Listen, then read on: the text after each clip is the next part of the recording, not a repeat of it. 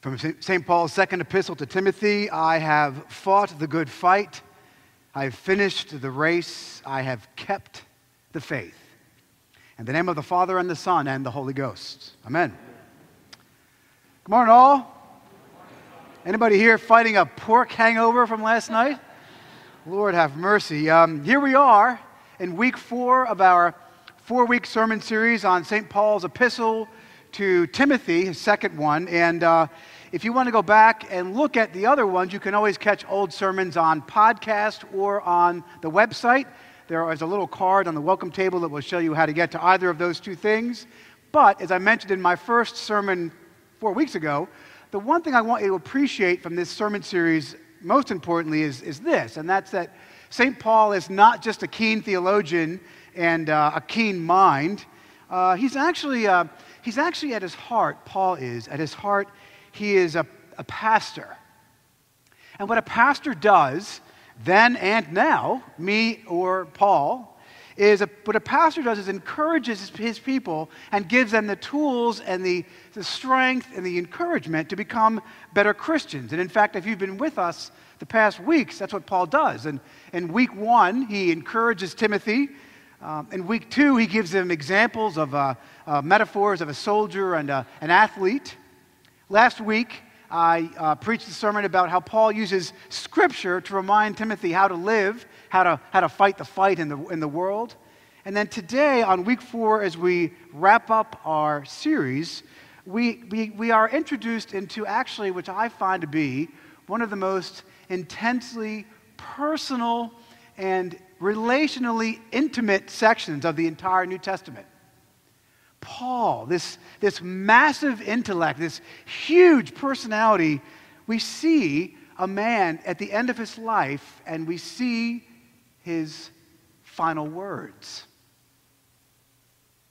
He reflects and he says he reflects on the life he knows he is about to be killed for his faith, and he gives Timothy his famous last words. Before I dive into that, let me ask you a, question. It's not rhetorical, it's a real one. If you were in Paul's shoes, if you knew you were to die at any moment, what would you say? Uh, what would you say if you, had to, if you had to think of it a different way?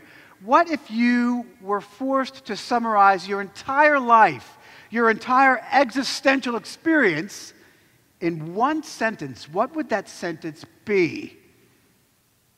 This might sound kind of weird to you, and maybe it is kind of weird, I'll be honest, but I actually kind of really enjoy cemeteries. And not because I'm like got some sort of morbid curiosity, but because I love to walk through cemeteries, and especially old ones up north. The ones in Florida aren't quite as good because they're usually just a little plaque. But up north, you can go to an old cemetery and you can find not just a person's name and date, but you can actually find the epitaph, the words which somebody used to summarize their life. The one liners that would use to summarize the entire experience of the human heart. Friends, what would yours be if you were forced, and I'm going to challenge you to think about this today, if someone said to you, Give me your life in one sentence, what would that sentence be? Here's Paul's. You ready? Paul says, I have fought the good fight. I've finished the race. I've kept the faith. Verse 7. I've fought the good fight. I've finished the race. I've kept the faith. See, Paul preached in three point sermons too, by the way.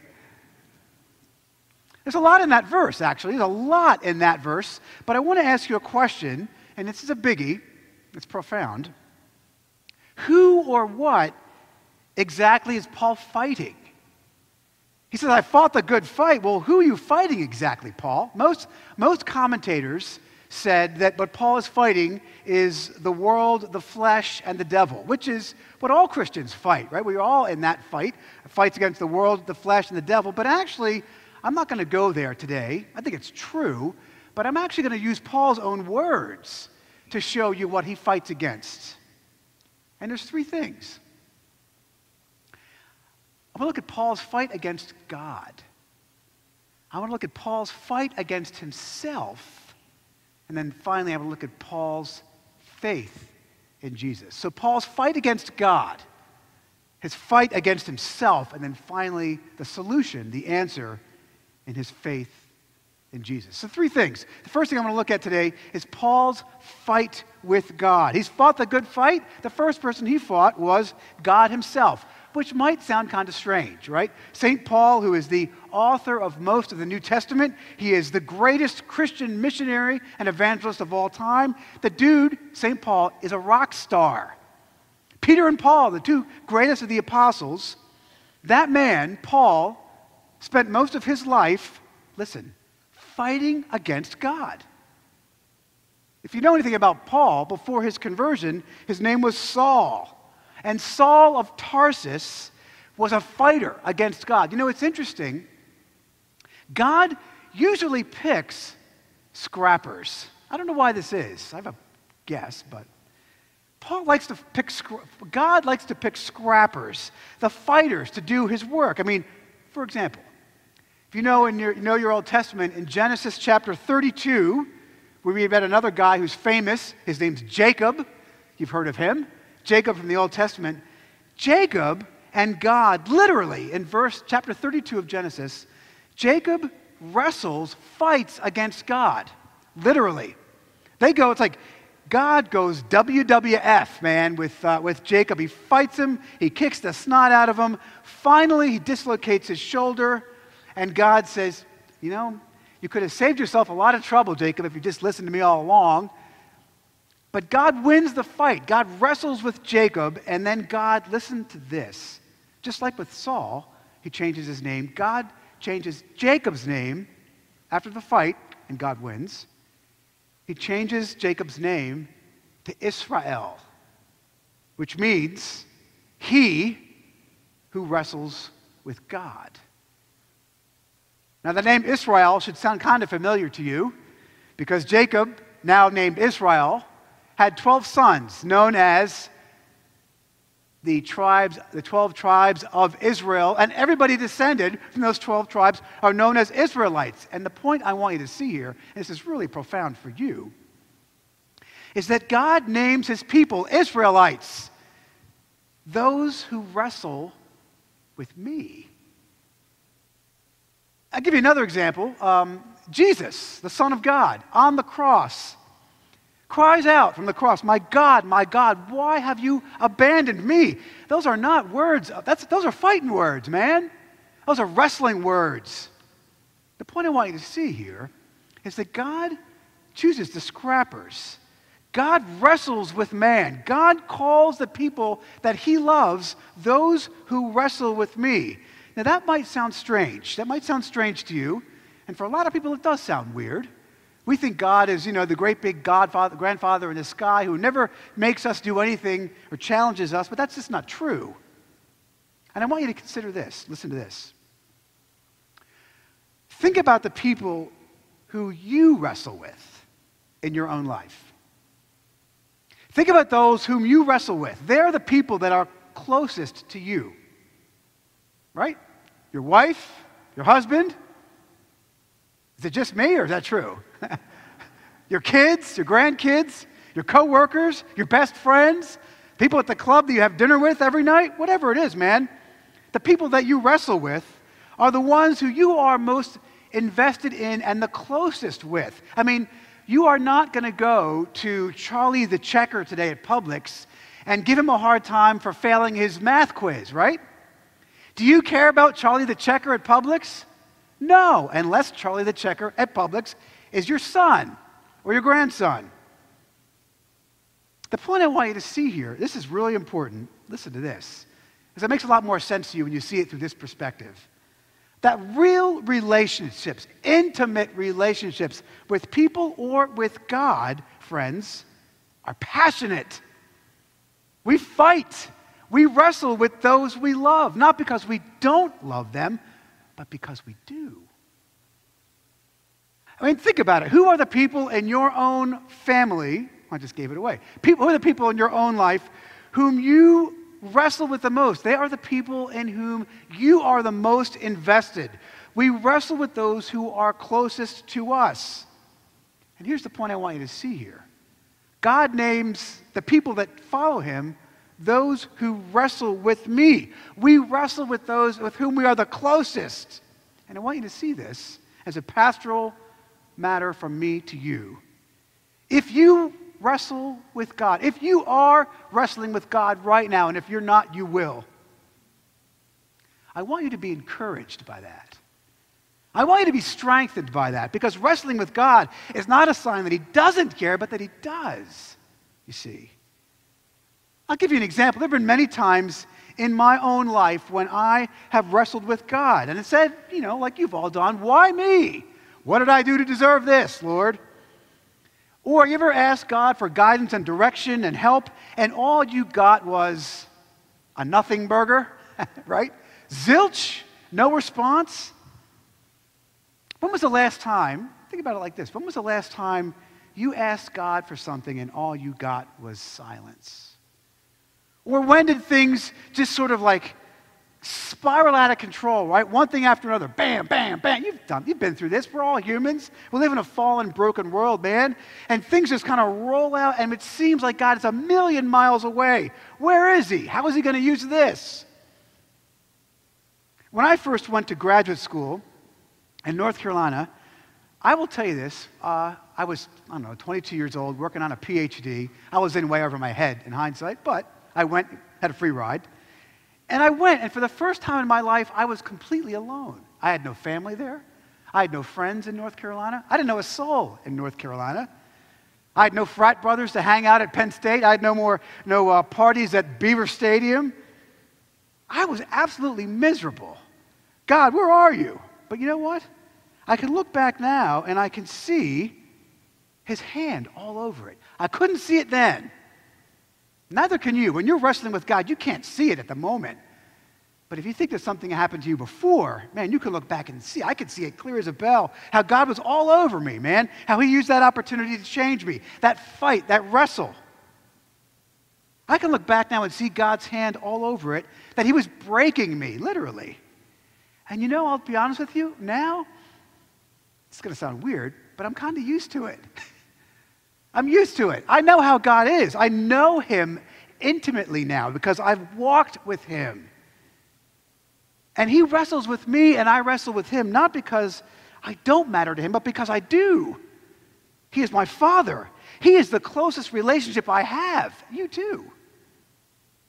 We wrestle the most with those whom we love and who love us. And if you are wrestling with God right now, and if you're not, you will, take heart, friends. It's not because God doesn't love you, but because he does. And that's Paul's first point. I fought the good fight, and the first person he fought was God himself. The second person Paul, Paul fights is Paul. Let me show you. Paul says in Romans chapter 7, verse 15, famous verse, if you uh, want to look it up when you get home. Paul says about himself, he says, I do not understand my own actions. For I do not do what I want, but I do the very thing that I hate. And then later on, a few verses, Paul cries out, it's profound. In Greek, it's even stronger. Wretched man that I am, Paul says, wretched man that I am. Who will free me who will free me from this body of death? You know, what Paul's experiencing is one of the greatest barriers to all human flourishing. You know what it is? It's one of the greatest motivators for change and one of the biggest inhibitors to growth. And one word, that word is, is guilt. Guilt is a powerful motivator. I should say the avoidance of guilt. The alleviation of guilt causes us to do all sorts of crazy things to deny reality, right? To, uh, to avoid discussion of things that come up that we've done or have been done to us, to blame others, to blame our situation, to blame God. Friends, guilt is a powerful, powerful motivator. You ever wonder why that is? If Frederick Nietzsche is right and there is no God, then guilt makes no sense at all. But if God is real and loves you, it makes perfect sense. Here's why. Because God uses guilt. He uses it sometimes. I'll get to that in a minute. But He uses it to provoke us to repentance, to open our eyes to the things that we are doing, to show us where we need to make a change, Friends, guilt can be, I'll get to this in a moment, guilt can be a good thing. It is a powerful motivator that the Holy Spirit gives to us as I submit to you a gift, a call to change our lives, to repent. Let me ask you a question. This is big. This is a biggie. What secret, maybe not even secret, what guilt do you harbor? To use Paul's words, what are the things that you say, wretched man that I am? Where you fight against literally yourself. What are the things that you hate, but you do it anyway? What are the things that you hate about yourself that you continue to do, or that you did and you can't forget? The things that you know you should do and you don't. Let me, have you, can I give you some pastoral advice? Listen to that. Look, when you're, when our, let's look at it like this, right? If, if your kids or grandkids are doing something which is dangerous to them, self destructive, are you going to call them out on it? If you love them, you would, right? That's exactly what good guilt is. It is an opportunity for God to show us, to prick our conscience, to challenge us. Hey, be careful, watch out. Most people, when they are confronted with guilt, they get angry, right? Most people, at least I know that I do, when I'm confronted with something I know is wrong, I get frustrated and, and, and angry about it. My dad used to say, he'd say, son, nothing stings like an I told you so, right? Which, of course, was him saying, I told you so. but I want you to see this is a really important point. Paul wrestled with himself. Uh, but, but here's the thing Paul's guilt led him to repentance. Listen, the only, the only godly purpose of guilt, the only good purpose of guilt, the only useful purpose of guilt is to bring you to repentance, friends. Paul says this Wretched man that I am, who will free me from this body of death? Then he says, But thanks be to God who gives us the victory through our Lord Jesus Christ. See my point? If guilt brings you to a place of change and repentance, good, use it. But once you've done it, leave that guilt at the foot of the cross. To hang on to guilt which has been forgiven from you, to hang on to old stuff you've done when God has taken it from you, denies the power of the cross. Paul fought, Paul fought against God and Paul fought against himself until he met Jesus, until Jesus freed him from that sin. So here's the million dollar question if there's all this fighting imagery, right? God's fighting, Paul's fighting against God, and he's fighting against himself. Here's the million dollar question. You ready? Why is that fight good? Did you look at it again? Paul says, I fought the good fight. He didn't say, I fought the long fight, I fought the hard fight, I fought the tenacious fight. He says, I fought the good fight. How in the world is that good? Well, let me show you. Point three, he says, I fought the good fight against God and myself. I finished the race. He's about to die. Here's the key He says, I have kept the faith.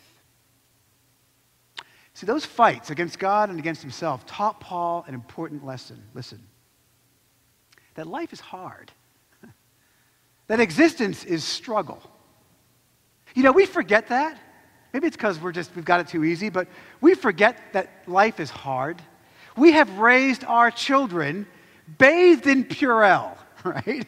We have raised our children wearing helmets on their big wheels. We have raised our children, giving them a gold star for eating their dinner and cleaning their rooms. We have tried so hard to protect them from the world that they're dumbstruck when there's something actually bad happens. Friends, here's what Paul is telling us. Here's what Scripture says life is hard, man. Life is struggle. And what Paul learned in his fights with God and himself is that he learned in all things to trust Jesus. He learned to lean on him, just like you will.